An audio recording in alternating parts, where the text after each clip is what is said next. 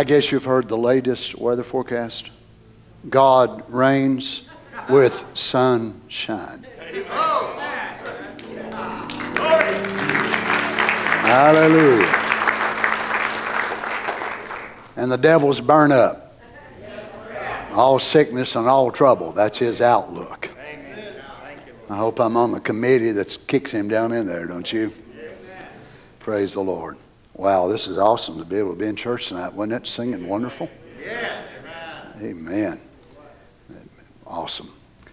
Certainly appreciate the goodness of the Lord to us. Let's turn tonight to the book of Nehemiah, if you would.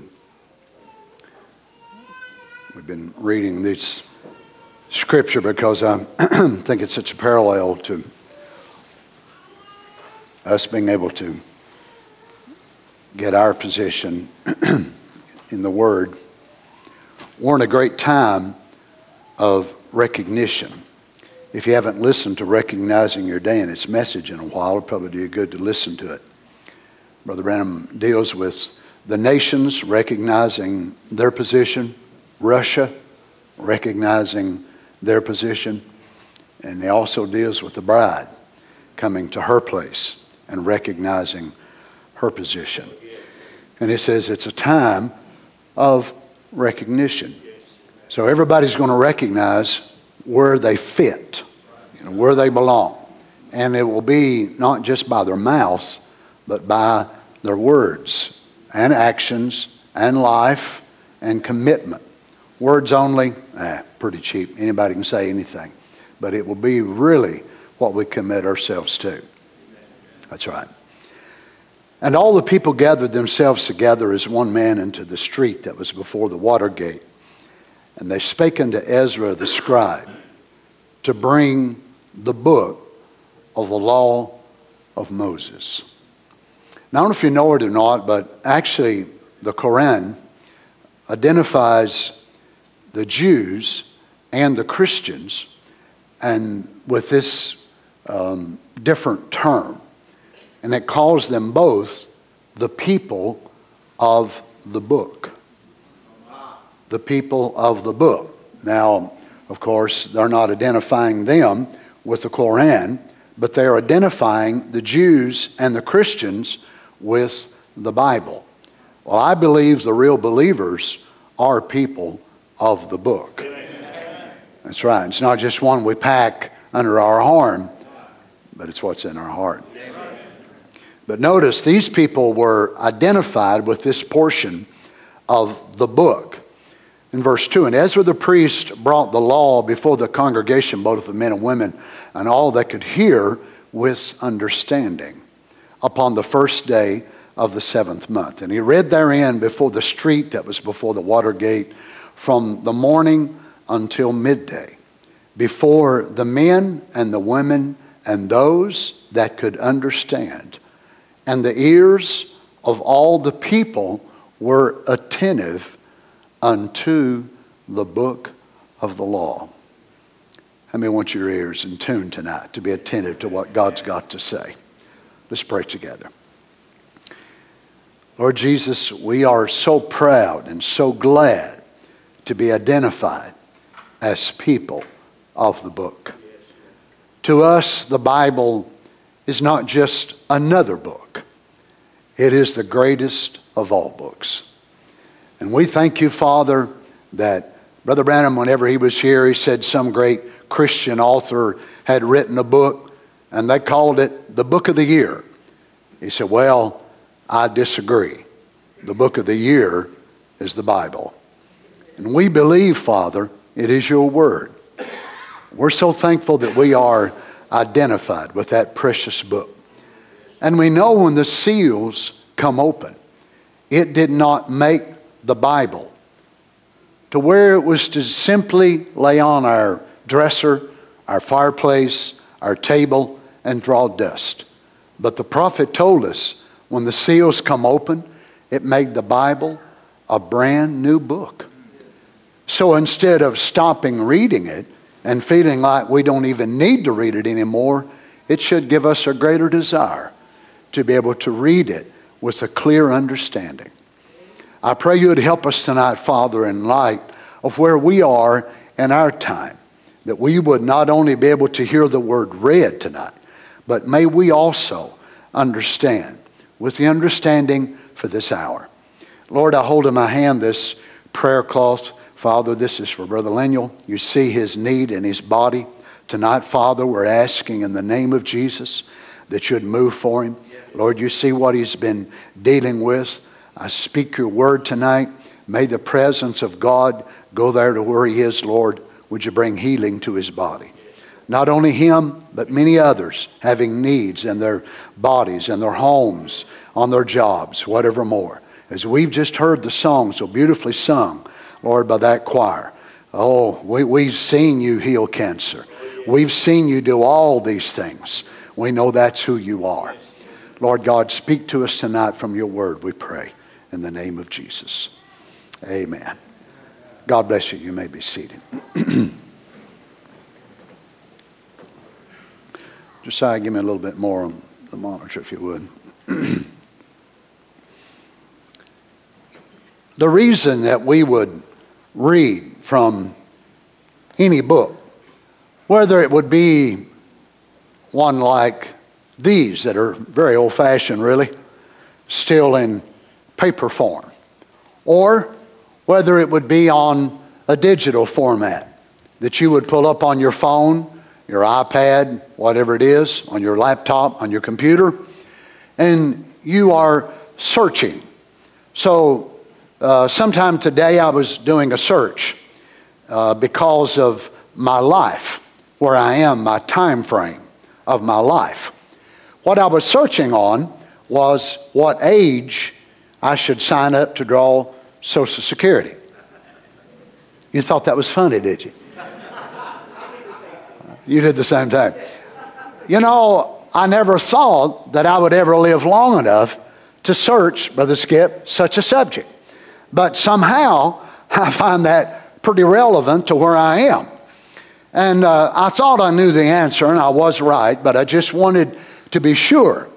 Now, this, these books here, of course, they're much easier in some sense if we're not very computer savvy we just kind of do it like this that www.confuseme.com stuff. You know, I mean, some of you older ones know exactly what I'm talking about. And you've got all these young ones, you got these little old guys, 8 and 10, 12 years old, and they can navigate this and that and the other. And you got old timers like us, and we're just trying to figure out what to even do. But for whether it would be one like this or whether it would be a digital format, we are looking for some pertinent information of something that we want to know, something that we are inquisitive about. We're trying to find an answer on a certain thing. Uh, something that we're curious or something that is relevant to us or a family member. And we, as it would be in the days gone by of us older ones, I guess some of you younger ones can still open a book, can't you? You know, y'all know how to open a book. Uh, that we would take open and we would simply open it up, turn the pages, maybe we'd turn to the glossary, or we would look in the back. I remember when I first started studying the message, and Brother David Momless and them had put some books together and uh, I got the Golden Nuggets book uh, put together by Brother Palmer and different ones, and my, how valuable those were to me. And then the, the word compilation of Brother David Momless putting them together and the big volumes of the books. And my goodness, I just thought that I had a treasure trove from heaven to be able to look back in that and see, to find all this sermon where the prophet mentioned this, that, and the other. But that's all outdated now. There's no way that I would want to do that because I've got the, the message on my phone. So if I'm driving down the road and I hear a quote, then I will want to memorize that. I'll come to a stoplight or somewhere where I stop. I pull the message app up. I type it in. I'm able to share it with whoever. Uh, so would I want to go back to that? No. I've still got those books, but I couldn't tell you how long it's been since I've actually even opened one of them up.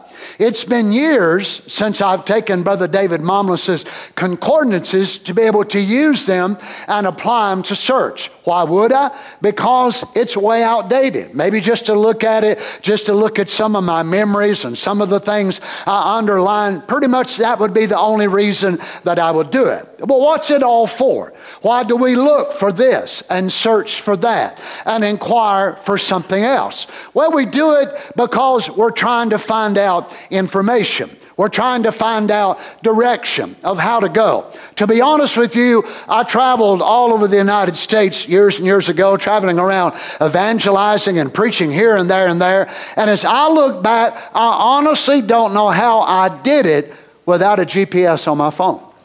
Now, I know that you're thinking, oh Lord, Brother Donnie, you mean you lived before GPS? I honestly did. I lived before GPS, but as I travel with it now, and you just pick up your phone and say, hey Siri, and Siri says, uh huh.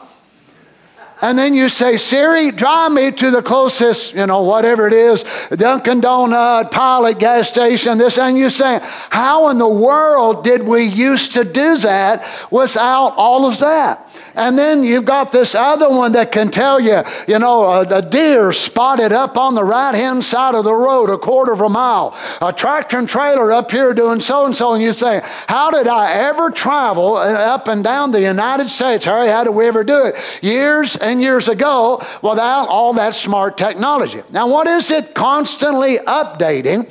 But at the same time, I read just this week, whenever the COVID was in such a bad state, that the CDC was actually utilizing our phone data to keep up with whether we were going to church or not. They were keeping up with if you were going to Walmart when you were supposed to be at home.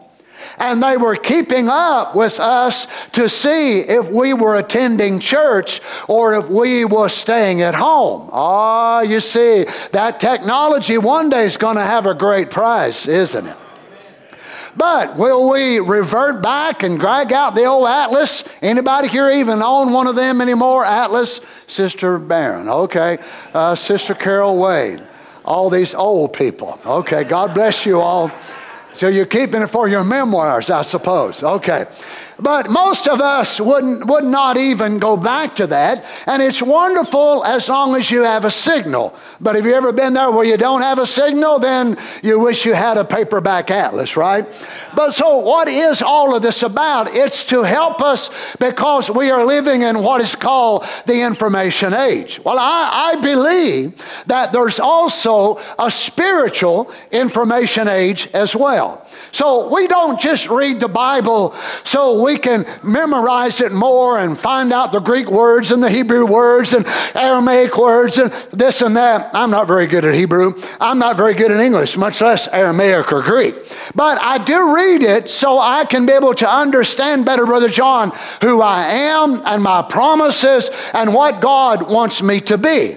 And this is what was happening, of course, in the time of Nehemiah. Now, it's something that I think that many of the Christians in the world today really don't see a need of being able to go further in the Word than just understanding they were lost and they needed a Savior and they got saved. The Lord God came down on the earth, lived as a mortal man, gave His blood, gave His life, and they, they believe on the cross and they believe someday there's going to be a coming of the Lord and they try to do the best that they can and they simply go on. And their understanding, basic understanding of the gospel is the good news that the Lord Jesus came to redeem them from sin. And that is the extent of the gospel message. Oh, but whenever I read further into the word, I realize the gospel did not stop with just John 3:16. So the very man that stood at the foot of the cross, John the beloved, the apostle, the only one that we know by scripture and by history of the apostles that actually stood there and watched the Lord Jesus take his last breath. And yet that man himself was not satisfied in just seeing that about the cross. As a matter of fact, he mentioned less about the cross than the Apostle Paul did himself. Paul wrote more about the cross than John did, and John was an eyewitness of it. So, whenever John was called on the Isle of Patmos, and the Lord started showing him all of these strange visions and these symbols and signs and wonders, and a beast with seven heads and eyes and all kinds of strange looking things, John didn't say, Now, wait a minute, wait a minute, Lord, I, I, I don't need to understand this.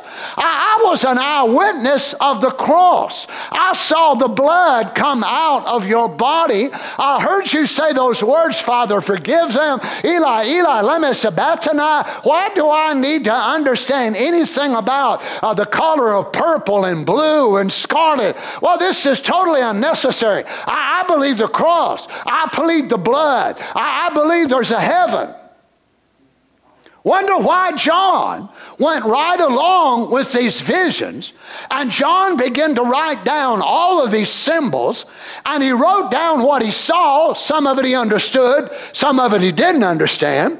Some of it, no doubt, he knew was for a future time, and part of it he even heard the voice of God as the seven thunders broke, but he was not allowed to write down what they were.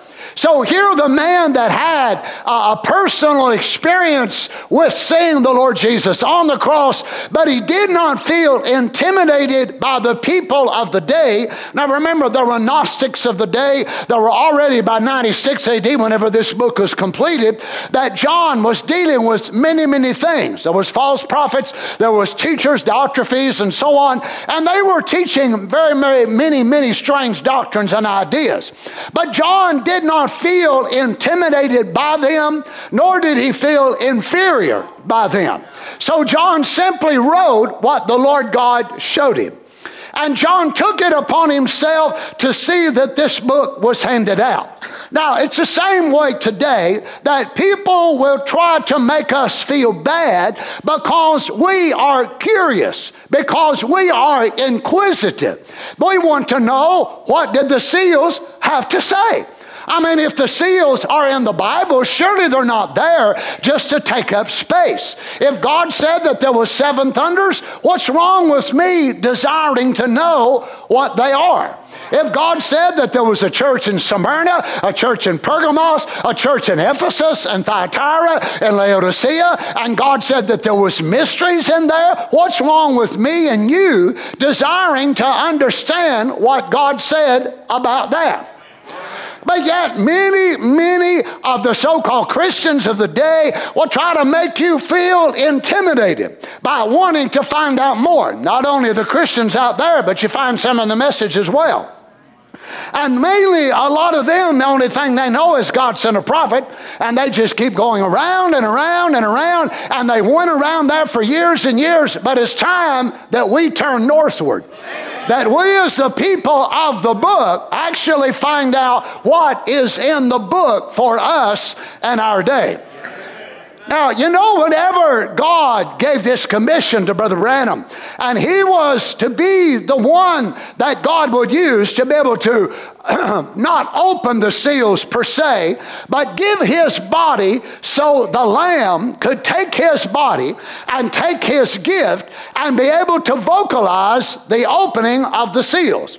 Now, you know, whenever you look at the seals, and I know that Brother West went through the seals sometime back with our youth, and I'm sure he found it, and many of you that have already studied it. But whenever you go to looking at the seals, uh, you remember that the prophet opened the, that service there, and the first service was God hiding himself in simplicity, then revealing himself in the same. Now, that was the Sunday morning service. Sunday night service was the breach between the seven church ages and the seven seals. Monday night, first seal. Tuesday night, second seal. Wednesday night, on and on and on. Question answers on the seal Sunday morning, and the seventh seal on Sunday night. Now, whenever Brother Branham goes to preaching on God and simplicity and also on the breach, remember the seals have not yet broke open. Now, when you're listening to God in simplicity and the breach, this is very important because he's still preaching from an understanding that he had preached from many years prior to that. And yet, brothers will try to base the ideology that whenever the Lamb took the book, as they want to place that physically happening in 1963 in the month of March, then there was no more redemption.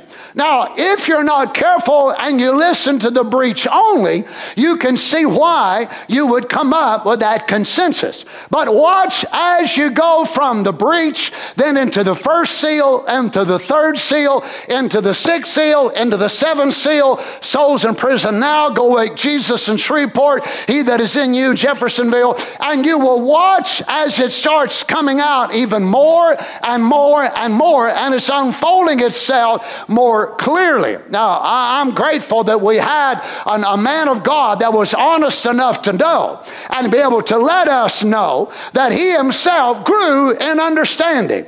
Now, I know a lot of message people don't believe that, and that's simply because they don't believe all the message. If they did, if Brother Branham said, I was about to make a horrible mistake today, and what was that horrible mistake? He dug out the notes where he'd preached the seven seals years prior to that. Brother Branham could not preach it correctly in the 50s because the seals was not open yet. The Lamb had not taken the book.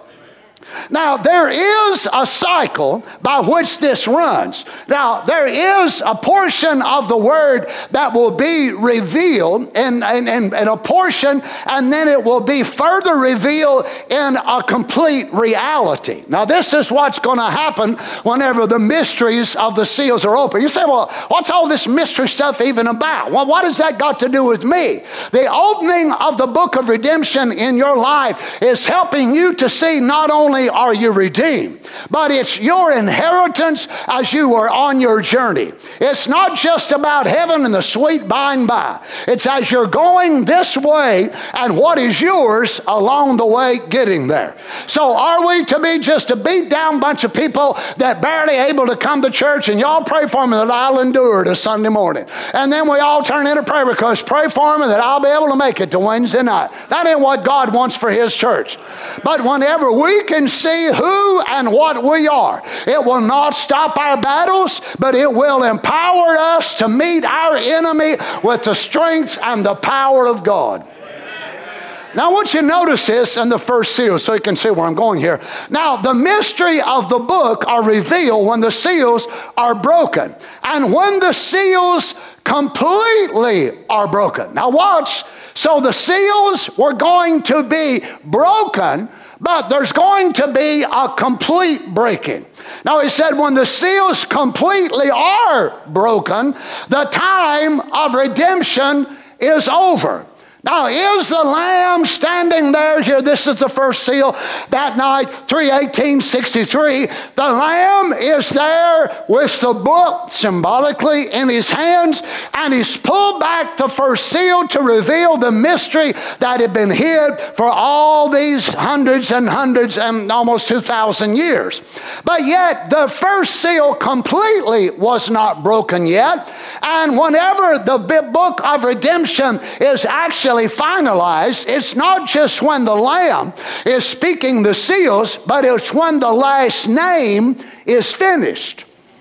Now, watch this. It's not just about the mystery in the book, but it's about who is in the book.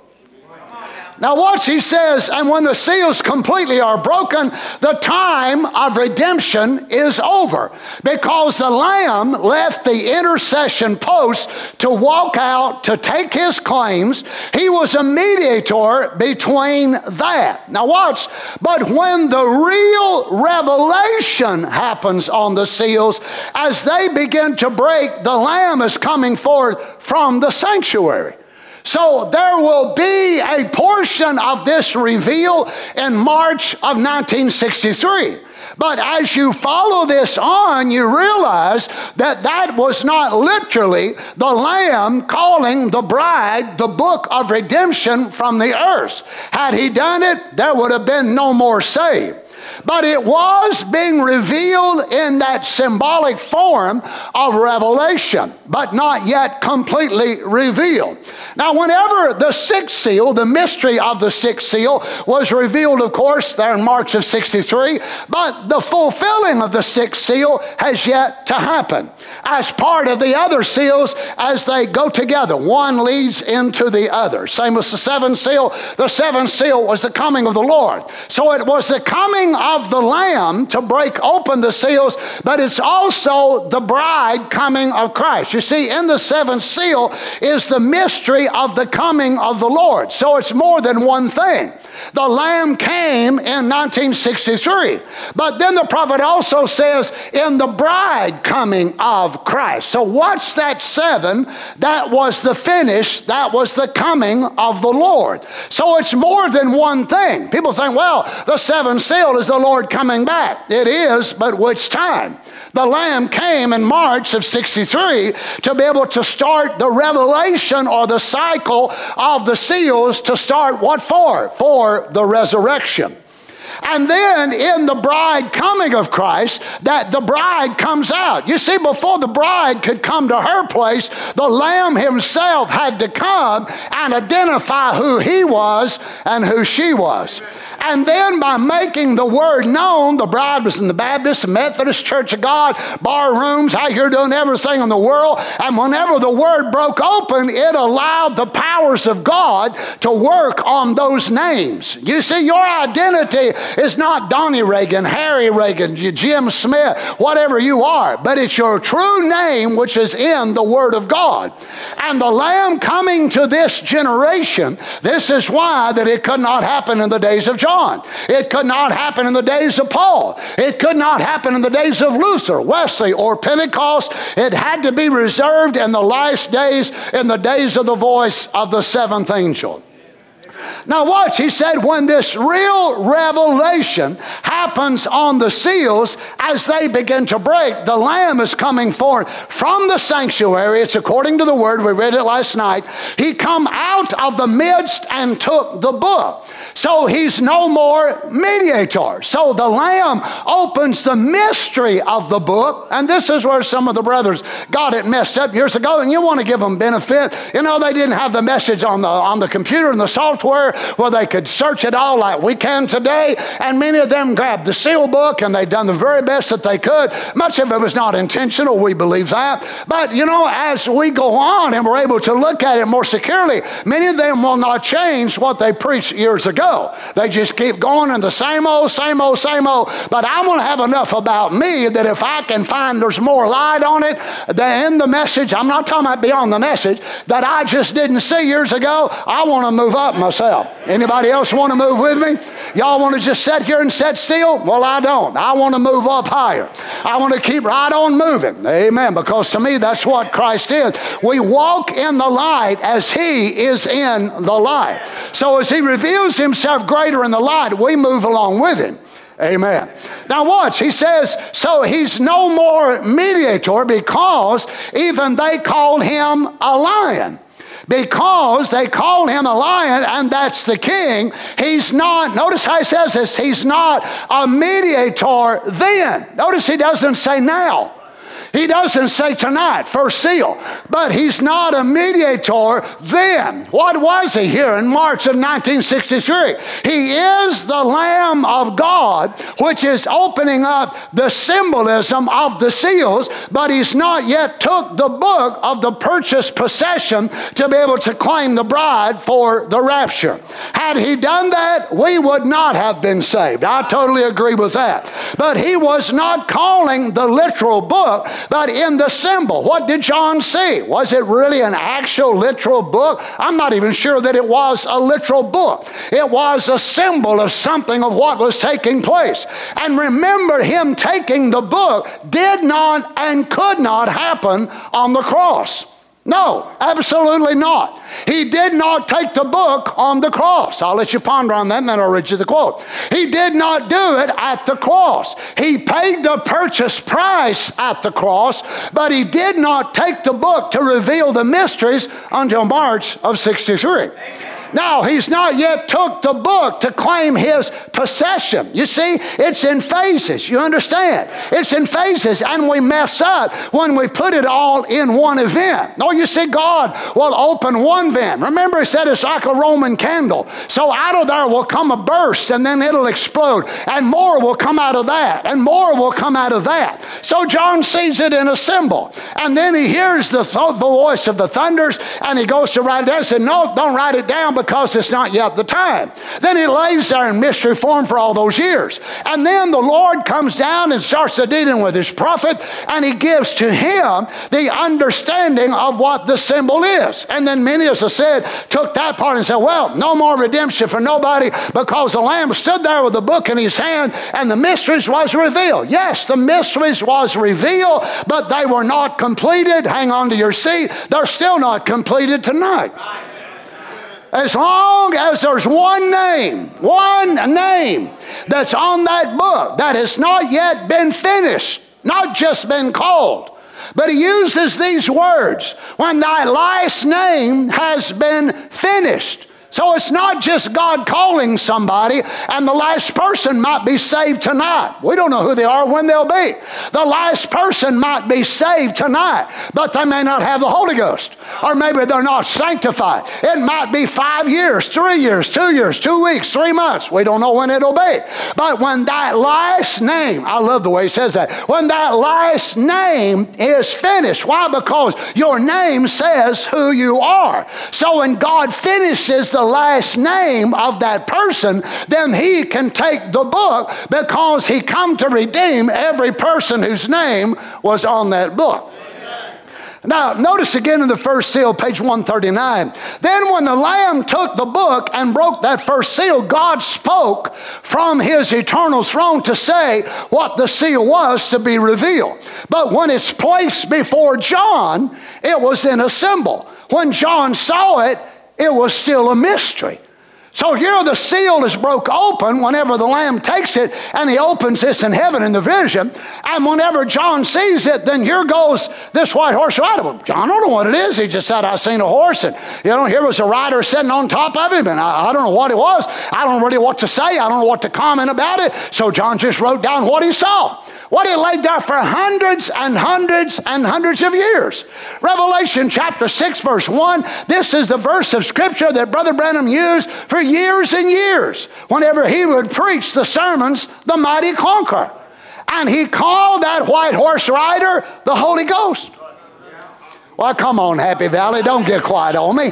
You know it's the truth. Come on, let's just say amen. Let the man be a man. He was a man. He was doing the very best that he knew. He could not preach the opening of the seals until the time for him to come open, come open. So when John sees it, John sees a symbol. When John saw it, it was still a mystery. So here the Lamb opens it, and John sees a white horse go through there. They said, I don't know what the thing means. I don't, well, what does that mean? I, I don't know. So he just writes it down. Okay, well, when he opened the first seal, I saw a white horse rider and I saw this, this rider sitting on top of him. Okay, I'll just write it down. So that's what he done. But he said it's placed before John. It was assembled, and when John saw it, it was still a mystery. So it come in symbol form. What was the symbolic form? It was a collar, white, and it was a horse, and it was a rider. Well, he didn't know who the rider was. He didn't know what to call him. He didn't know whose side he was on. John looked at it. He didn't know. That's why Brother Branham looked at it. Brother Branham didn't know either. Can you imagine how he felt when he realized, Brother John, all those years he had been calling that white horse rider the Lord Jesus? And he realized it was the devil? Well, hallelujah. Oh, glory to God. Oh, that just sends to some of these messages, folks. I feel so sorry for them because they don't even believe what he said. They do not believe what the man said. Well, come on, church. Well, why could he say it that way? Well, God gives out light as he wants to, just like he did with John. John stood there and he looked at it in the realm of the fourth dimension, and he watches this seal comes open and he sees this white horse and this rider, and he said, Well, I don't know what the thing is. I don't know what to say, so we just wrote it down. Okay, I'll just leave it that way. So John saw the symbol, and when he writes it down in the book, he writes it down in mystery form. So it's symbolic, written in mystery, and lays there for years and years. Oh my. Why? It wasn't even revealed right then. It cannot be revealed until what he said at the end time, but it come in a symbol. When the thunder, remember a loud clapping noise of a thunder is the voice of God. That's what the Bible said. A clap of thunder. They thought it was a thunder, but it was God. He understood. Now watch, when John sees the seal, he sees a symbol, a mystery. He still don't know what it is. But when he hears the thunder, he said, Oh my Lord. Oh my Lord. Don't you understand what the thunders were? It ain't some complicated something another that you got to get this man's tapes and that one and this one to understand it. The thunder was the voice of God in every age, thundering out what? What the mystery of that age was. So John sees it in similar. Says, I don't know what it is. I don't understand it. So he just wrote it down. And then he heard the thunder. And when he heard the thunder, the voice of God declared what it was. And John said, Oh, okay, I'm going to write this down. Now I understand what the symbol means. He said, No, no, no, no, no, no. Let it remain in mystery form until the days of the voice of the seventh angel. Now, notice him whenever John sees this, he says it was a thunder. When the first seal opened, when it was open in the symbol form, it thundered. Now, what about when it's opened in its reality form? So the same seal can have a symbol form, a mystery form, and a reality form. Now, notice then, whenever God wants the book to be open for the bride to be able to find out her inheritance, what was in the book? Well, being the people of the book, and we believe that we are, then certainly we should be able to want to know what is our inheritance. So if, if someone left us a, a piece of property and the deed, and it was made to my family and all of my children, I want them to have certain, certain things, and we'll say, well, who, who, who's the executor of the will? And we want them to be able to take that will and be able to tell us, each one of us, what our inheritance is. Wouldn't that be a nice thing? Wouldn't that be something? Well, I want to find out what what I inherited. Let me see what I got. Let me find what my portion is. Well, that's exactly what the book of redemption was. And it lay there in the mystery form because John caught it, wrote it down, saw the symbol, wrote it in mystery form, left there until the last days. Now, what's this in souls in prison? But you see, in this book was what was redeemed. Now, this is what's in the book. What was redeemed? It was the book of redemption, and everything that he had redeemed was written in that book. So it is a book of redemption. All that he died for was written in the book, and he could not leave his mediatorial seat until he had thoroughly redeemed. Now, you see, bringing this, notice when this is, souls in prison, which is November of 63. Now we've moved over several months. So now we have the prophet placing it to where that the Lamb had not completely, in reality, left the mercy seat. You follow me? Because there are still some names on that book. Here's one of them. What about you, young brothers? What about you, brothers here? Some of you sisters here. Your name was on there. If we'd listened to some of the message people, we wouldn't even have tried. I'm so glad we didn't listen to them, but we listened to the voice of God. Believe it or not, you heard the thundering voice of God anchoring down in your heart. That's why people told you there's no more mercy for you. You just basically went on and got mercy anyhow because you were hearing the voice of God call you, and some of them were honest and sincere people, but they were sincerely wrong. Right. Now, notice how he places this. He could not leave his mediatorial seat until he had thoroughly redeemed it. And he couldn't redeem it at the cross. Now, what a great work the work of the cross was. But remember, it was him gendering the money or the means by which the book could be purchased. You see, the Lord God in the Old Testament had a shadow of this when it was called the redemption money. And that was that they could not bring their shekels, uh, their regular money out of that they bought groceries with, and cows and goats and sheep and whatever more, and they would be able to bring that into the house of God. But they would have a place where they would change it into the shekels or the temple money, and they would come in and they would redeem the firstborn, and they would do all this with this redemption money.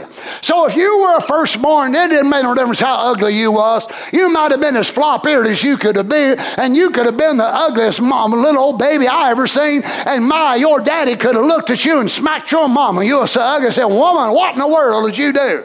And you say, Lord have mercy. What is that our young'un? Are you sure? You sure that young'un is ours? You might have been as ugly as you could could be. But you being the firstborn, you had the right of redemption. It was the same with a little, with a little, oh my, a little donkey. It was the same with whatever more, the firstborn, the one that broke open the matrix, they had the right to be redeemed. And you know what? The priest never actually saw how ugly you were necessarily, or that little old donkey, or that little old whatever it was, but the father that was taught right, he would bring the redemption money and the sacrificial lamb, and the priest would inspect the lamb no matter how how ugly you were, how bad you were. He wasn't inspecting you, He was inspecting your lamb. And the redemption spoke, which was silver, spoke of your innocence. Oh, praise the Lord. And God was doing the same thing. So God had to make a currency that would be accepted in heaven. Now, I've traveled in different parts of the world, and some of you have done the same thing. And a lot of places will take the U.S. dollar. A lot of them want the U.S. dollar, actually. And if you know where to go, you can get on the, their black market there. And if you go through, say you go to Israel, and they'll give you a certain exchange rate of whatever it is US dollar for their shekel. Well, if you have guys standing out on the street, and they'll give you even more than that because they want your US dollar. So it's the same way with European money and whatever more. And they won't, some of them will not take your money. Well, God would not take our money righteousness. God would not take our merit. God would not take our works. God would not take any of that. God would not take an angel. God would not take good intention. God needed a currency, a heavenly currency that would be able to redeem us from the bondage of sin. So God Himself made a currency which would be interchangeable for our souls. Oh, glory to God. What was that currency? It was the blood of the Lamb of God. Paul says, For there is one God and one mediator between God and man. Notice the way it says this one mediator between God and man, the man. Notice, not the pillar of fire, not the cloud, not the light, but the man, Christ Jesus. So here Paul is still identifying the Lord Jesus after his resurrection in the mediatorial work, not just as a pillar of fire, not just as a light, but as the man, Christ Jesus. Why? As long as he's dealing with human beings who've not yet had their bodies changed, we need a man on the throne of God. Oh, glory! We need more than a pillar of fire. We need a man. Why? He cries. He understands when you cry. Oh, praise the Lord. Notice, he couldn't redeem it at the cross. Wow. So if we stop preaching redemption at the cross, oh, look what, what we rob ourselves of. And this is where most of Christendom stops. You can see why Satan wants them to, can't you? Why? As long as we stop at the cross, it will never produce a resurrection. It will never produce the new changing of the earth until we can get the title deed back in our hands. Don't you understand? When you get your soul changed by the power of God, inwardly, the title deed has started changing. And when you get your body to match your soul, guess what? You're coming back on the earth and it's going to be changed. Oh, glory to God. Hallelujah. God will not change the earth first and then change man. God will change man first and then change the earth. Why? It was man that fell and lost the earth. It will be man redeemed and save the earth. Hallelujah. Hallelujah. Why? God wants to bring it back. Notice he couldn't redeem it at the cross, and this is why. Because they were predestinated in the Lamb's book of life, and he had to stay on there to make intercession. Now, here he calls it the last person. Until that last person was finished. Glory. Well, last person, if you're here tonight, hurry up and get finished, would you? That's okay. You can say that back to me too. Maybe I'm the last one. Hurry up, Donnie. Hurry up, Rob. Hurry up, John. Whoever we are, hurry up. Don't you see, God is not satisfied with you being halfway. You've got to be finished. You've got to be finished. He will not stop. He will not stop. Oh my, no wonder that my whenever little Ruth had went back to her mother-in-law and she said, Sit still, my daughter, for the man will not rest until he has finished this thing. Our Lord Jesus will not rest until every name is finished on that book of redemption.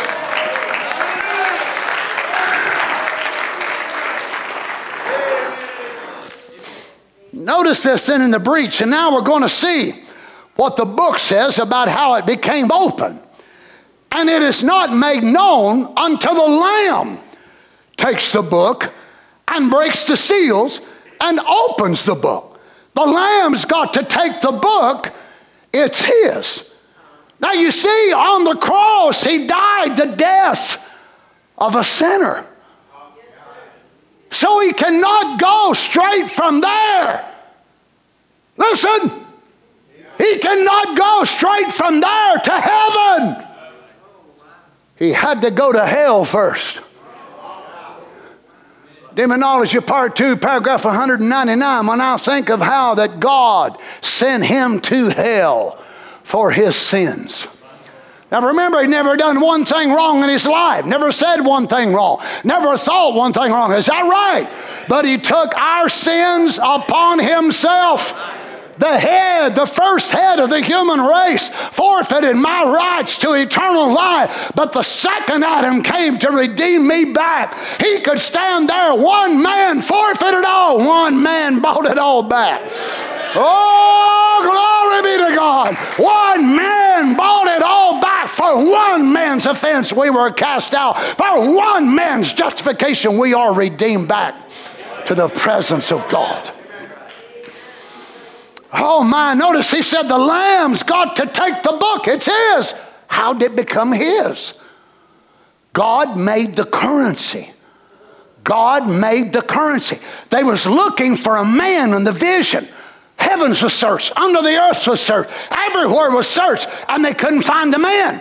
Now it wasn't that there wasn't angels that was there that would have been worthy, but that wasn't what the search was for. The search was for a coin currency called man. God would take man to redeem man. Praise be to God. Now we're going to see what the book says of how it became open. It's not made open until the Lamb takes the book, breaks the seals, and opens the book. The Lamb's got to take the book, it's his. So he purchased it on the cross, but he couldn't take it on the cross. He's got to go up before the Father's throne and pay the debt, which cannot take place before going to hell. The judgment of God is upon him. And there he goes to hell. But he don't say how long he's got to stay there. That's right. For under three days, I'll raise this uh, my body up again, he says. Destroy this temple, in three days I'll raise it back up again. That's right. Praise the Lord. And we have probed. I want you to notice this now. You want to say what he said? I challenge you to say it.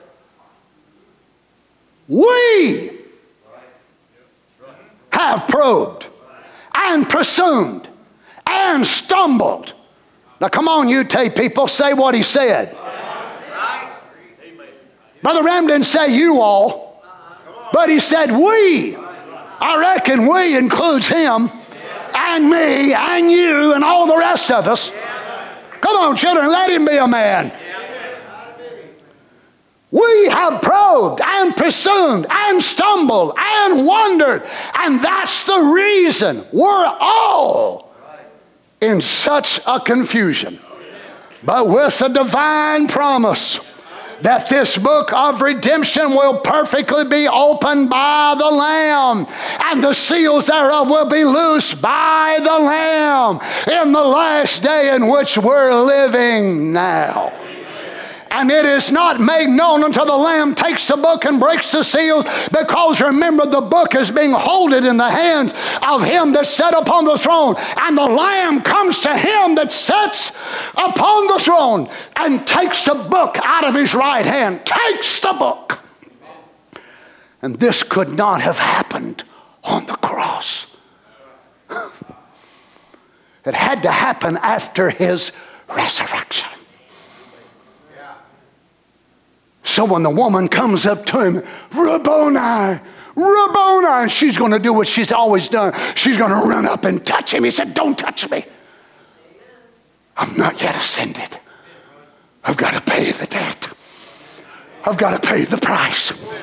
But go tell my brethren Hallelujah. Go tell my brethren, I go to my Father and your Father, my God and your God. Look, he's fixing to pay the price. The blood's going to go upon the altar of God, and he wants them to know a new salutation. Tell them they are my brothers. Hallelujah. They are my brothers. Amen. Amen. We both come from the same Father God. But isn't it amazing when he comes back and just a couple of days after that, and he appears in the room and he says, Touch me, handle me. Well, well how come he wouldn't let Mary touch him and now he's touching? The price has been paid. Lord of mercy, can you imagine touching a glorified body for your first time? Whew, I'd have to say, somebody hold my mules. oh, while I have a spell. You imagine them looking at him, and touch him and handling him, and a glorified body walk right through the wall. And I said, Oh Lord, it's a ghost, it's a spirit, it's some kind of something. He said, Have y'all got anything to eat? And brought him a piece of fish and a whole honeycomb, and he stood right there. You know, a spirit don't eat, but he stood there in that glorified body. What was it? The mediator was now standing on the earth. The man, Christ Jesus. The price had been paid. Now he can walk up in the hands of God and say, Give me the book. Oh, glory to God.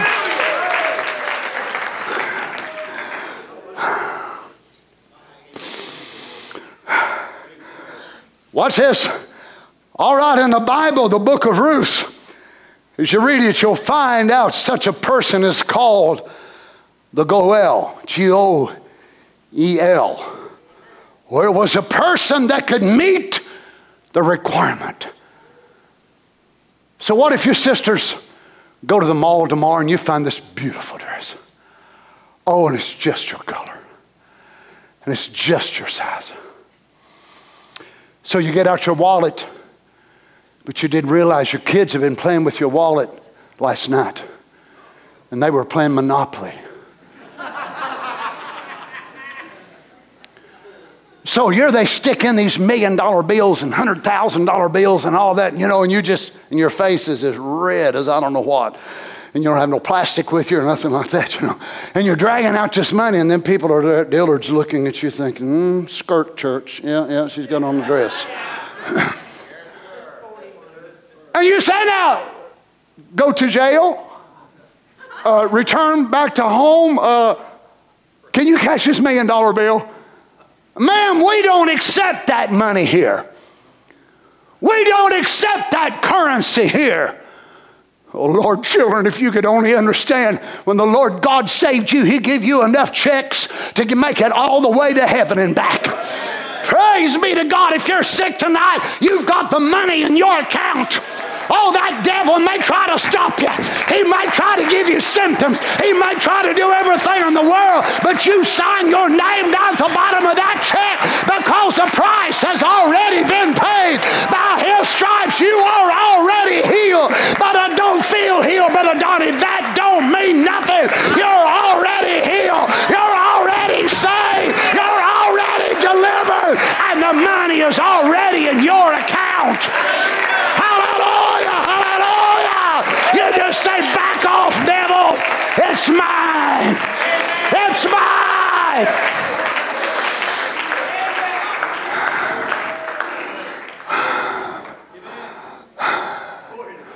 Hallelujah. The Goel must be able to do it, must be willing to do it, and he must be a kinsman. So he must be willing to do it, he must have the money to do it, and he must be a kinsman. But God wasn't kin to us. God was a spirit. So God had to become kin to us. So he set himself up on the little second wheel on the top of the potter's wheel. And he reshaped himself into a human being. Hallelujah. Into currency which could be accepted. Not like foreign money. I've got money from Norway. I've got money from Israel. I've got money from Egypt. I've got money from a lot of different places around the world where I've been. I just think it's interesting. I just think it's neat. So, can you imagine going through McDonald's tomorrow and I want to get me something to eat and something to drink? And I go through there and they tell me whatever it is, you know, and I go up there and I give them that Egyptian money. What in the world? Or I'm going to give them uh, some money from Switzerland, the Swiss francs. Or I'll, I'll give them the, the, French money. I've, I've got, all, got all different kinds of it. It's not worth that much, but I've just kept a little bit over time. And I say, now, now this is real money. I said, where's this come from? Where's this coming from? I, I ain't never seen nothing like this in my life. Well, that's the way it is whenever we are identified with a new nation. We got a new nationality and we've got a new bank. It's called the Bank of Heaven. Oh, it ain't the bank of Laodicea. It ain't the bank of a denominational organization. They won't take our checks. Woo, woo, woo. Oh, glory to God. But the Lord God made himself into the form of currency so he could pay himself by himself through himself for you. Oh,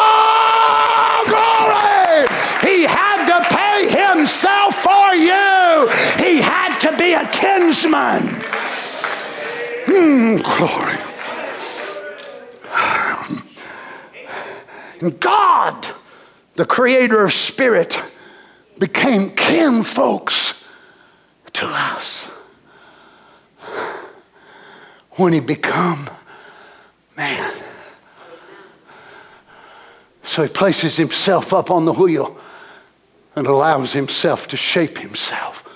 So, Spirit God shaped God man, the God man. In order that he could take our sin upon him and pay the price and redeem us back to God again. There it is. There's the Redeemer. Christ has redeemed us now. We are now redeemed. Listen. But he has not yet claimed his possession. This is the final phase of taking the book. You see, it's a book of redemption, it's a book of mystery. And to really, those that are born again, they're sort of the same thing. They're really a mystery. Really. They're a mystery.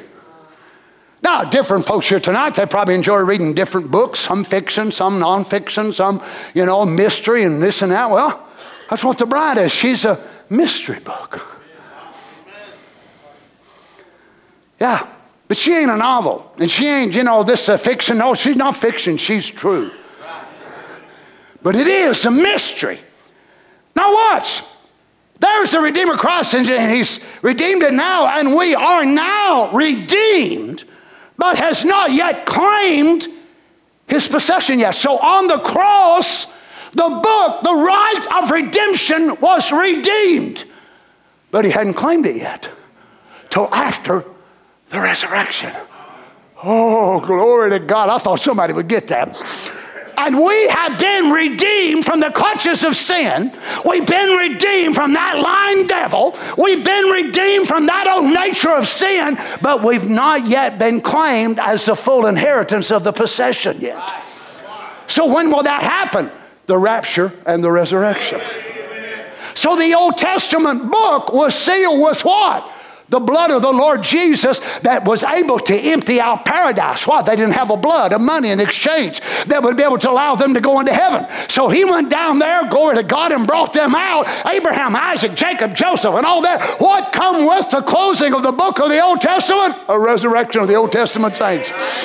Amen. What will come with the closing of the New Testament? He fulfilled the old, the bride will fulfill the new. I hope this don't stagger you, but the Lord Jesus is not going to fulfill the New Testament. The church, the bride, the bride will fulfill the New Testament.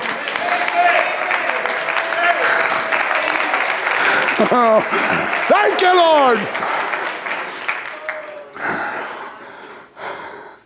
And what will happen when the New Testament is fulfilled? Closing of the book. And what will happen? A resurrection.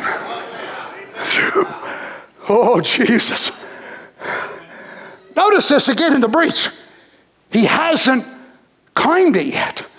See, if he took the book of redemption, everything that Adam had and everything that he lost, Christ redeems back. And he's already redeemed us, but he hasn't took the possession yet. And he cannot until the time appointed. This is why we can still get sick. This is why we can feel depressed and sad and, and all of that. And yet, the work of redemption taking place in our soul. Well, how come I can be so happy sometimes and so low at other times? Because the possession has not yet been claimed. Notice, notice what he says. He cannot until the time appointed, and then, and then will come the resurrection. Then the earth shall be renewed again, and then he will take possession, his possession which he got when he redeemed us. But he will do it at the appointed time. Watch Paul, Ephesians 1, verse 13. In whom ye also trusted, after that ye heard the word of truth, the gospel of your salvation, and whom also after that ye believed, you were sealed with the Holy Spirit of promise. You see, the Baptist church wasn't founded when Paul wrote this. They didn't believe that you got it when you believed. Notice how Paul wrote it.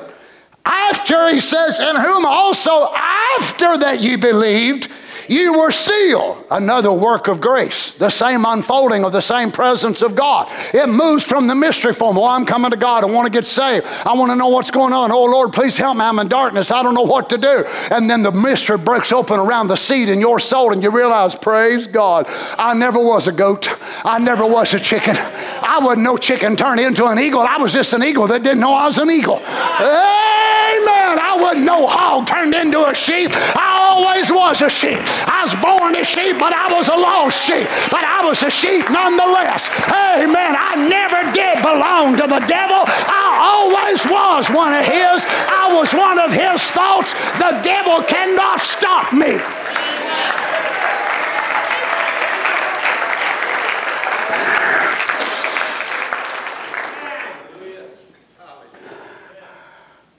Today I realized, this very day, today, I realized why the church is so mesmerized by grace. I mean, so much of their songs and so much of their preaching, and it's, it's just they're, they're just so overwhelmed that God would ever do something for them because they're so undeserving. And they're so unworthy, and they,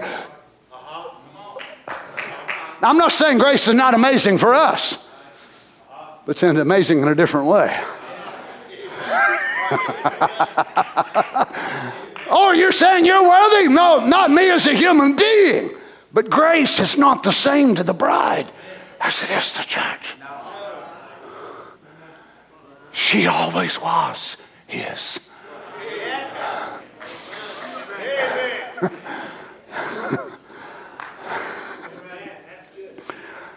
You see a person who really can see that. Well, how can they do it? Because the book of redemption has opened within them. Yes.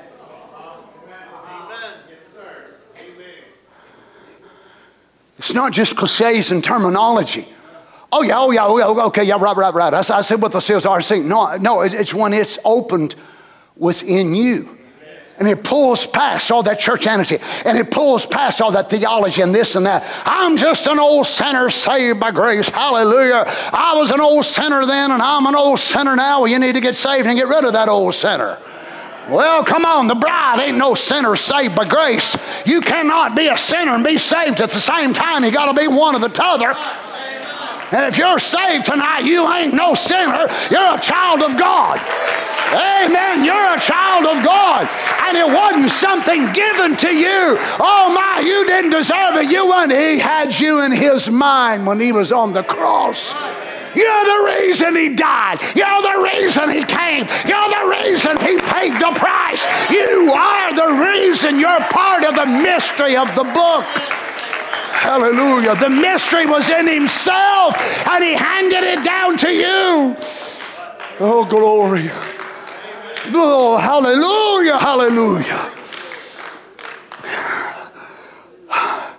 And whom also after that you believed you were sealed with that Holy Spirit of promise, which is the earnest of our inheritance until the redemption of the purchased possession unto the praise of his glory. Until the redemption. Now, this is what Paul is talking about in the book of Romans also the redemption of our body. The redemption of the purchased possession. So the possession is already purchased and it already belongs to him. And the finale of the redemption is going to be the body change. Well, glory to God. Hallelujah. It's a sign that the New Testament is finished when the bride's being changed in a moment in the twinkling of an eye. I read yesterday whether our Department of Defense is going to start doing a little bit of more research on the UFOs. Because come to find out, they've been hiding a lot of information from the public. And they think it's about time they go to having some hearings on them UFOs. Well, they're looking for UFOs, we're looking for IFTs, identified flying theophanies. Hallelujah. While they're trying to figure out if there's life on Mars, is there life on Jupiter? I'll tell you where life life is in the Word of God. Amen. Not just in heaven, but life is here tonight. A life giver, a life changer. Life.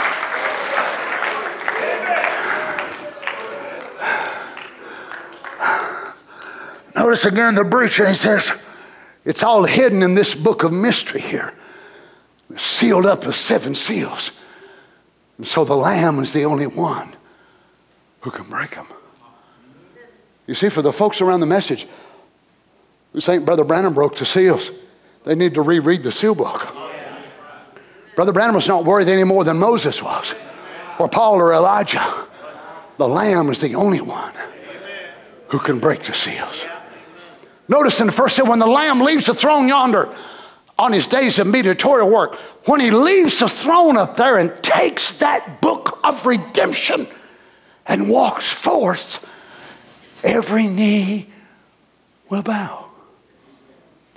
Which didn't happen in March of 63. Sixth seal. He shed that blood freely. He didn't have to, but he gave it freely to redeem. Then he goes upon the altar of God and waits there while God holds the book of redemption in his hand, and the bloody lamb stands on the altar of sacrifice. There's a lamb to make redemption making intercession. Whew. Hope you're ready for this one. But you see, in this book, souls that are in prison was what was redeemed. What a quote to make in that sermon titled Souls That Are in Prison Now. And now he's talking about souls that were in prison, but they ain't no more. Whoa! Glory! It was the book of redemption, and everything that he had redeemed was written in that book. All that he died for was written in that book, and he could not leave his mediatorial seat until he had thoroughly redeemed. And he couldn't redeem it at the cross because they were predestinated the Lamb's book of life. Again, in souls in prison, but one day he rose from there and come forth. Where was the book? At It was still in the abstract honor, God Almighty. And John looked around and he wept because there was no man even worthy to look on the book and especially open the seals to reveal what the hidden mystery was. The mysteries was in the seven seals, and when the seven seals was open, praise God, that opened up the entire Bible. So without the seals being open, then people are reading the Bible with the Bible closed. Not the pages, their understanding, as it was here in the days of Nehemiah. The book of the law was closed until men of God stood up anointed and they began to bring it. What did it do? It caused a revival among them people. I'll tell you one thing, friends, I ain't want no revival of Happy Valley Church to where we're going out here and going to the hospitals and you go to the Franklin Woods and empty it out. I'll go to the med center and empty it out. You go down here and empty it out. Oh, I want a revival where the last one around here can be brought to the Lamb of God and the last person can come to their place of maturity. Will we shout, Brother Donnie? Sure, we're going to shout a little bit. Will we jump? We may do a little bit of jumping too, but I want more than jumping. I want more than shouting. I want our lives so unfolded it into the Word of God that we are living, walking, talking example of the Lord Jesus doing what He's called us to do so He can fulfill the New Testament in our church. Amen. Oh, glory to God. Mm. The seven seals, it was sealed with seven mysteries, and in those seven seals held the entire mystery of it. It was the book of redemption, the New Testament not the old. It only proclaimed for the new. They could not be made perfect without us. Now the redemption only come when the Redeemer died. And they were potentially under the blood of lambs, not the Redeemer. Hadn't been redeemed yet until the Redeemer came.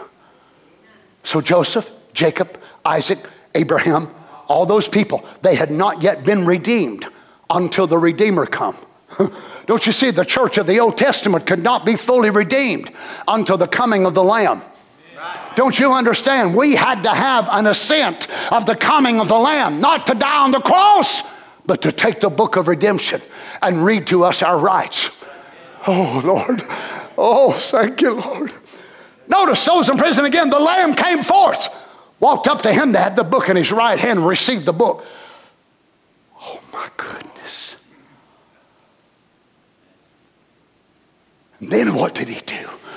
Climbed up on the throne and sat down. Wow. So he climbed up on the throne and sat down. I and my Father are one.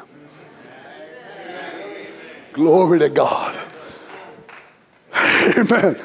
So the money and the man who held the deed were the same person. Because the man who held the deed made the currency payable to himself to release the debt against his own judgment of his laws so those in the book of redemption could be set free forever.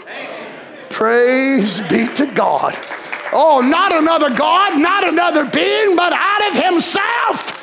He created himself in the form of currency which could be paid to himself. And when he was paid, he said, I'm good. I'm good. You all are free. Your sin debt is settled. You're free. You don't have to bow to the devil no more. You don't have to bow to the devil's image no more. You are free.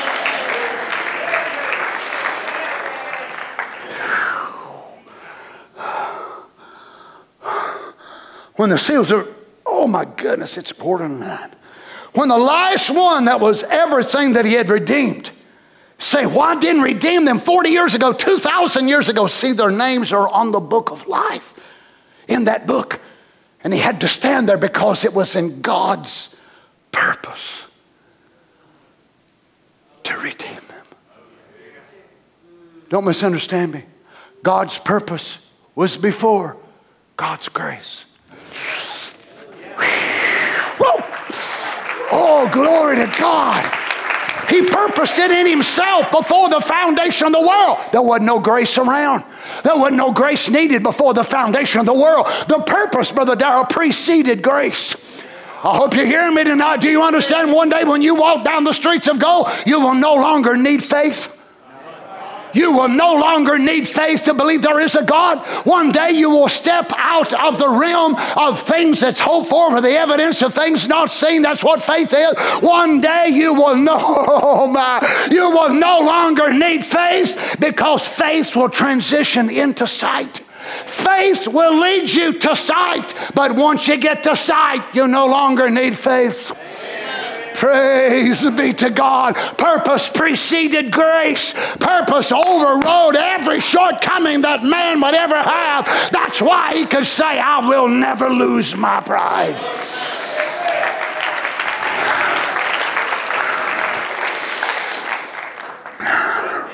We better stop. I'm just starting to get my second wind. Man alive, this must be what Brother Tim feels like when he preaches about two hours. no offense, little buddy.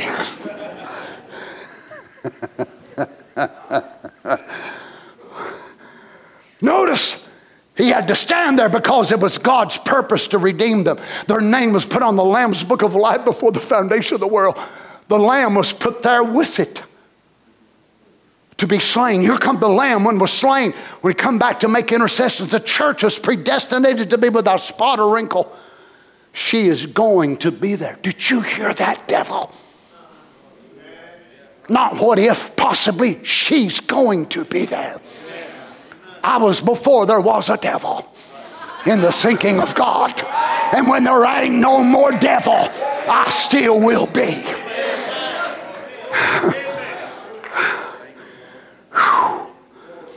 the Lamb died for that purpose. Listen. And when the last name on that book was redeemed, the Lamb came forth and took the book. I'm the one that did it.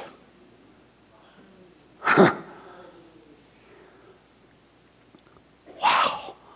When the last name was on the book, then the Lamb comes forth and takes the book.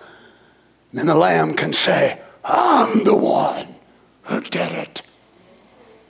I am your Goel. I am your kinsman. You are my beloved, and I'm yours. Let me read one more. See, their names are put on the book of life, the book of redemption, and Jesus come to redeem those that have their names in the book. And that last name is redeemed. That last name. You see, you are your name, and your name is you.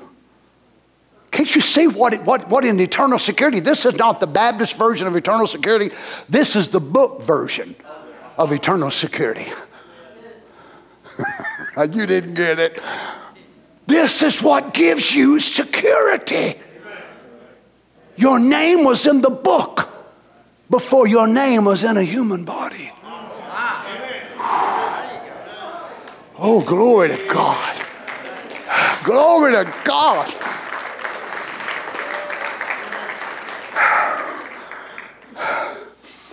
And when that last name is redeemed, the Lamb takes the book and walks away. That's all. Redemption is over. It's closed. Can I read one more? that church is a predestinated church. Every name that was ever put on that book, Jesus came to redeem. And when that last name is redeemed, the book is closed. He didn't intend that no one would be lost, but his foreknowledge let him know who would be lost. Therefore, he could predestinate. And then their names are put on the book. And then when the book of redemption is closed and sealed with seven seals. Oh, the book of redemption was closed and sealed with seven seals. While it's being worked out by the mysterious powers of God Someday, when the book of redemption is finished, the Lamb takes it, and when the last name is called off of that, the Lamb comes forward to call what He's redeemed. That's His church. So He comes and He says, Sweetheart, come on home. I told the Lord early this morning, I was out early and man alive, I, I seen some sodomites at Lowe's and oh, Lord have mercy. Ooh. I just told Jesus right out loud, I said, Lord, how much longer are you going to let us stay here in this place of sodomy? How much longer are we going to have to stay here? Every day we live, it's more unfitting. Soon and very soon, we are going to see the King. And someday, when the book of redemption is finished, the Lamb takes it. Then the last name is called off of that, and the Lamb comes forward to call what he has redeemed. That's his church, and I believe that time is close at hand. Praise God. Friends, can't you see why when our saints, not, not just our church I'm talking about, but the saints of God, the elect of God around the world, when they get ready to face death, whether it's a heart attack, a car wreck, or whatever it is, they're able to look death straight in the eye, not stutter, shiver, and be scared to death. Paul says, The time of my departure is at hand. The word that he used there, Paul was quite an illustrationist. And he's using the word of shipping, of sailing. And it was, it was the metaphorical sense of a boat. And Paul had rowed many of them. And they've got the ship loaded, they've got all the cargo, the food, the passengers, and they're loosening the ropes, the tie ropes from the moors. So he said, The time of my departure is at hand. So they're pulling the rope off the moors and they're pushing off on the side. Now he says, I'm ready to be offered. Wow, what a thing for a man to say. And the word offered was a drink offering. I'm ready to be offered, not as a sin offering, but I'm ready to be offered to my Lord. So here's my life. He say, Oh no, oh no, death's coming, oh no. He said, Death, you can't make me afraid. Where's your sting at, death? Where's your, where's your victory at, grave? But thanks be to God who giveth us the victory through our Lord Jesus Christ. This is simply me being poured out as a drink offering. Remember, whenever them men fought through them 15 miles of bloody uh, Philistines and all that to go get the drink of water for David, and what they do? He said, Well, I can't take this. But he poured it out as a drink offering. And what would they do to, to the paschal lamb? They would take the wine, the drink offering, and they would pour that on the head of the lamb. Paul said, I am simply the crowning of the work of the crucifixion. And my life has been poured out for years. And now the final, the finale of the pouring is coming. Soon and very soon, I'll be waving my fingers through the bluegrass on the other side. Praise God. Now, he's a Roman citizen. So they're going to behead him. You imagine as he walks up there. See you in a minute. Mm. Soon and very soon, I am going to see the King. And there rolled his head, blood gushing out of his body. And Paul stepped out of the old ship of Zion on the other side. Hallelujah. Hallelujah. Here they come, running, screaming, holler, our precious brother. Well, I tell you, I got to thinking about it today. How many we've, we've had to cross over in the last few years. It's, it's unbelievable. I was thinking about Brother Mike Johnson. I was thinking about him today. How him and Brother Jim Babb, they, Jim Babb was not a very shouting, emotional guy here.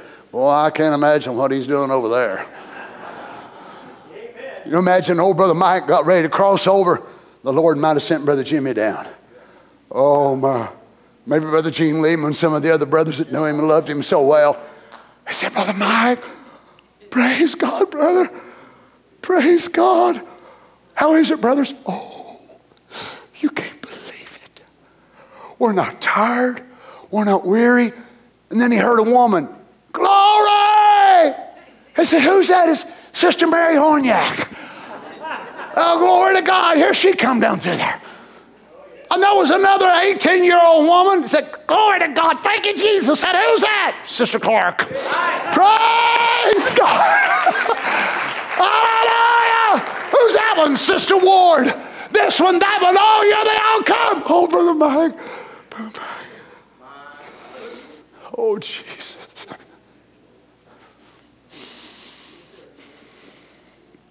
Lord God. Lord, help us, I pray. Help us to do what we can, Jesus. Lord, help us to be led by your Spirit. If you would lead us to speak to someone, to talk to someone that's lost, someone that's maybe an eagle and they just don't know yet. Lord God, help us to be sensitive to your Spirit. It might be the last name on the book. Anoint us, Lord God. Help us as your children, Lord, to realize we're here for more than just having a job.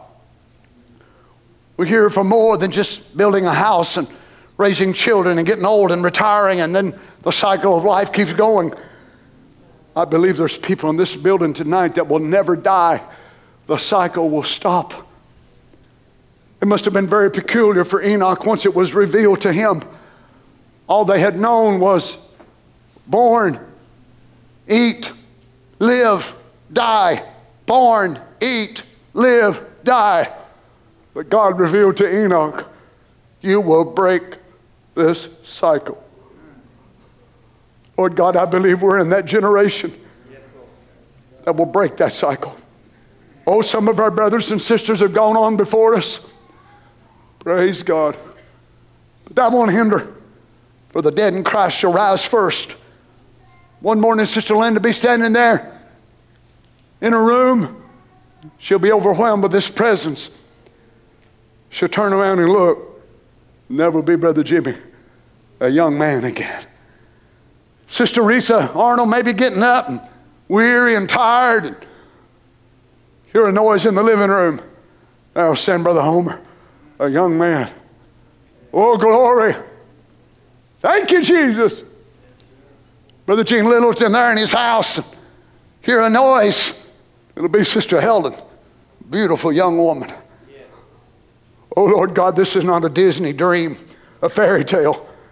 It'll be the closing of the book. And with the closing of the New Testament book must come a resurrection. And the scripture tells us that many of the saints which slept in the graves arose and entered in with him in his resurrection.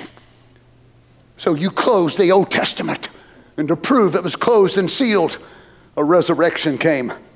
Glory to God, to prove that the New Testament has been completed under the Gentile dispensation.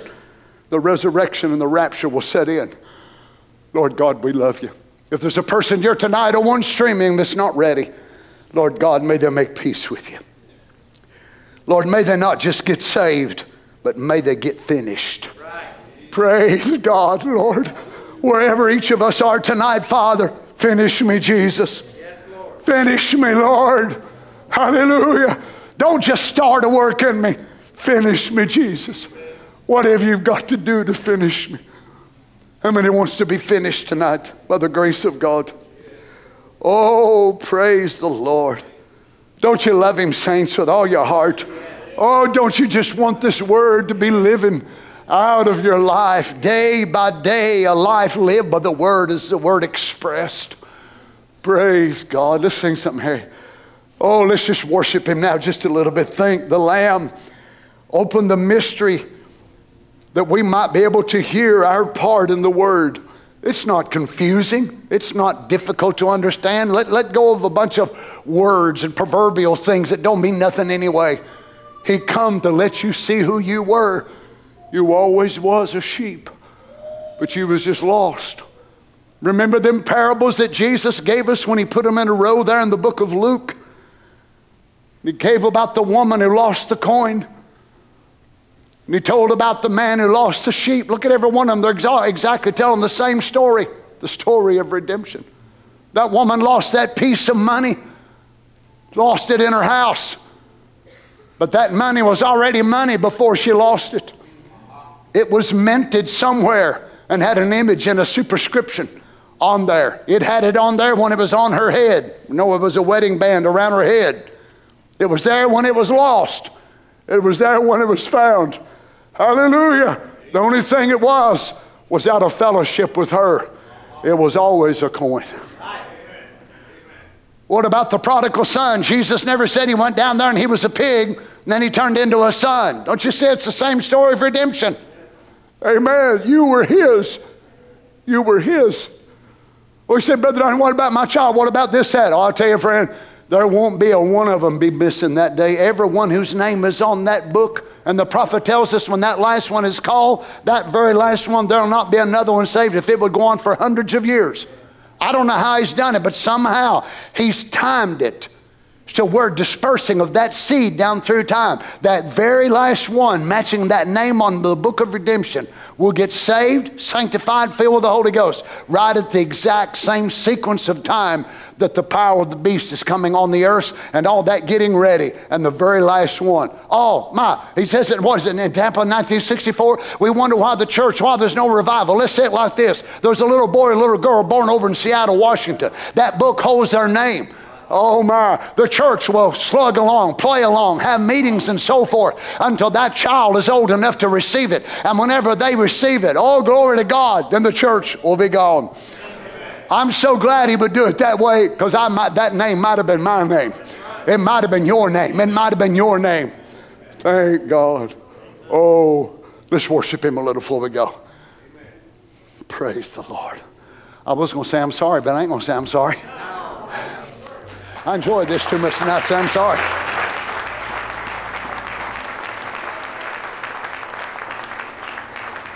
Soon and very soon. Hallelujah. We are going to see the oh, King. Oh, yes. Thank you, Lord. Soon and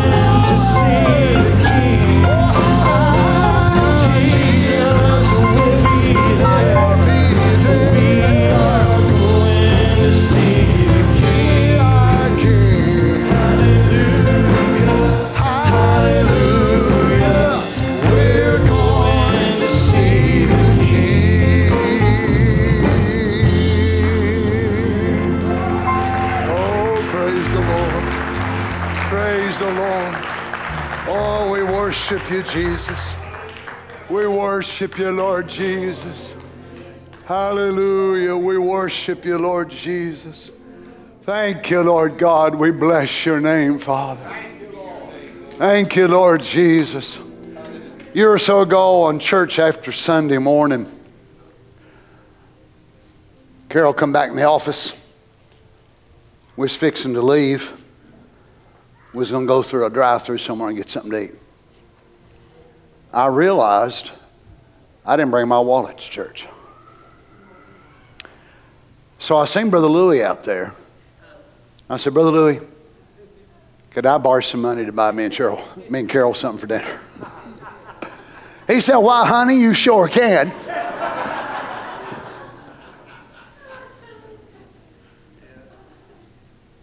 well, I was in a lot worse shape than that when I was lost. I didn't need dinner. I didn't need breakfast. I needed peace. I needed redemption. Jesus became my money. Well, of course, the next time I come to church, Brother Louis gave me $20. He said, Here, take this. I said, Well, I won't need that much. It's going to get us a hamburger or something. I said, No, take it. You might want something else.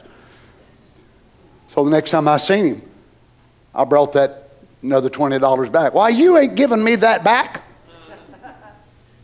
I wanted you to have that.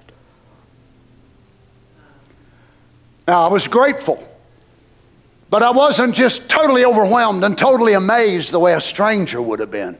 Why? Because we're family.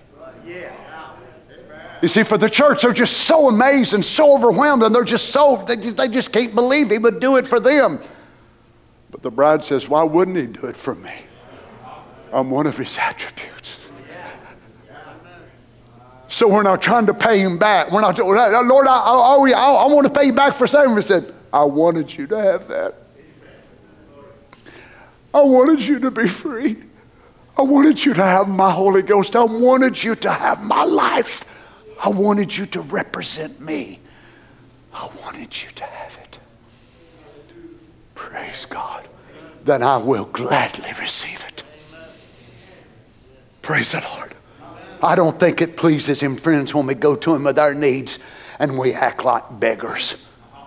And we get down on our hands and knees like we're some kind of outcast and something like that. We are sons and daughters of the living God. And we need to come before his throne with boldness. Praise the Lord. And it's been so good to be in church tonight. Praise the Lord. Thank you, Lord. Thank you, Lord. Let's sing down from His glory as we get ready to go. This is all what made it completely possible for us. God made an exchange of currency.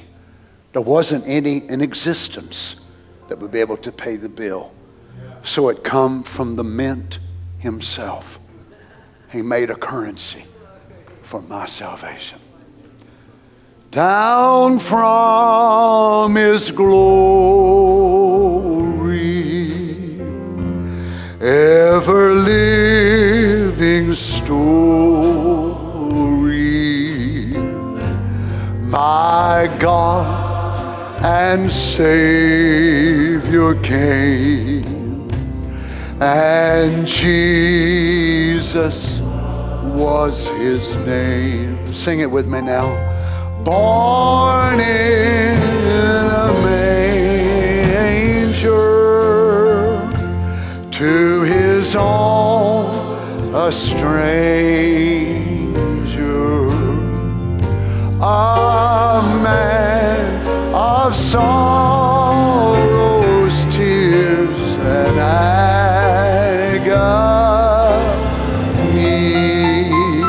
was all of our hearts.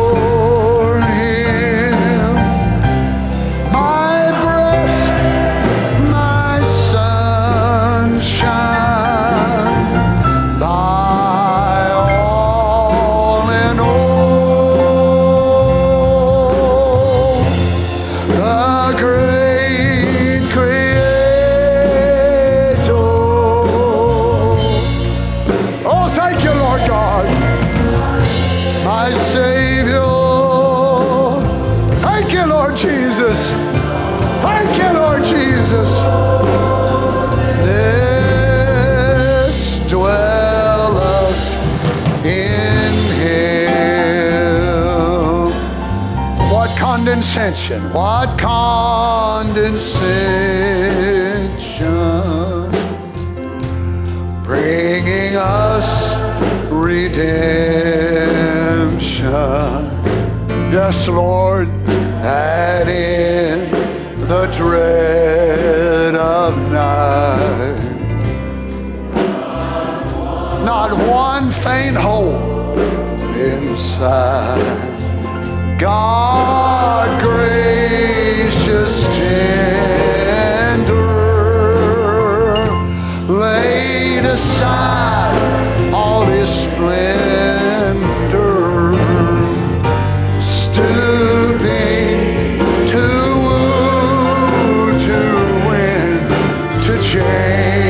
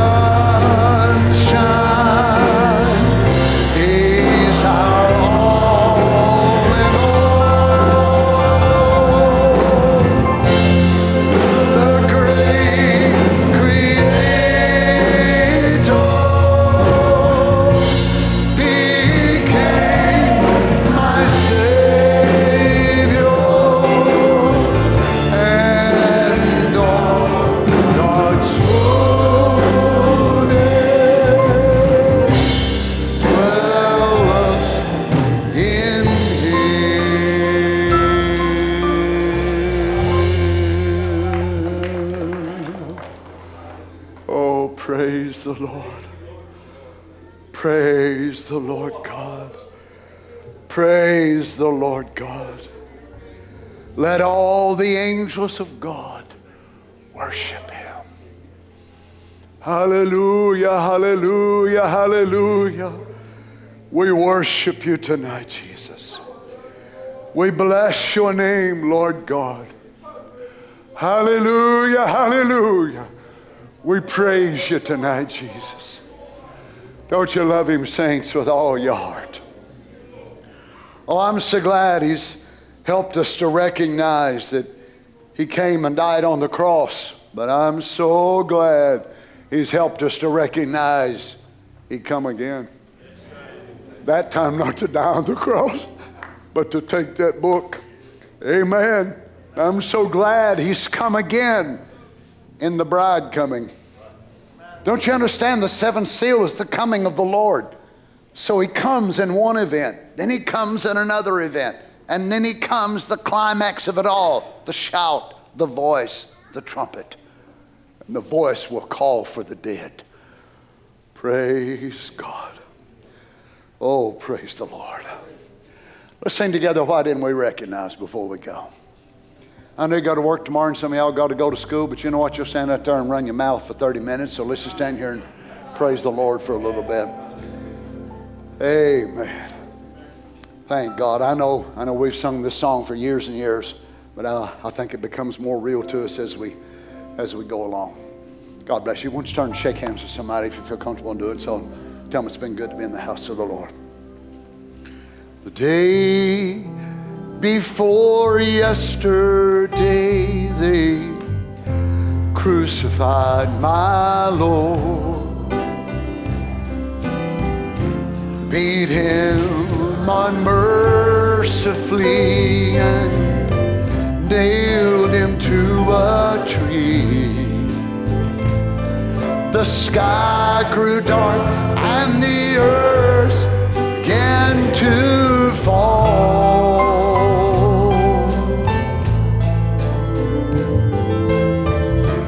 People cried, surely We've crucified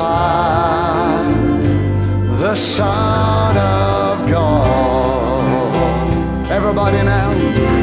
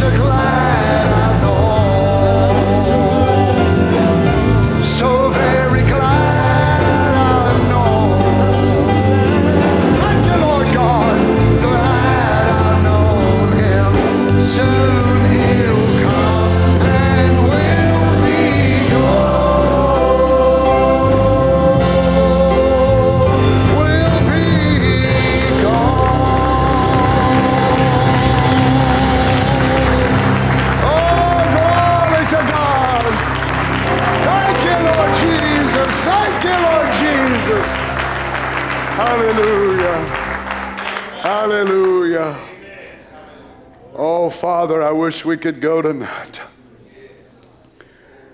Lord God, hasten the day. Reach that last one, Lord. Finish them so we can go. If we could hear Paul tonight, he'd be saying, Press the battle. Peter would say, Ben, press the battle. Brother Branham would say, Press the battle. They're waiting on us. Lord God, help us to be ready. Father, as we go from this place, may you go with us. Your presence help us. Dear Jesus, that we can live your word, make your word more real to us, that we can come to our full inheritance. For our inheritance will cause the resurrection. Praise the Lord. When the Gentile age is finished, consummated in this last group of people on the face of the earth, then the resurrection will set in. Praise be to God. Grant it, Lord Jesus. Heal the sick among us. Deliver those, Father, that are bound with whatever it is in their life. We love you. Bring us back again Sunday, Lord. Meet with us, we pray, in a special way.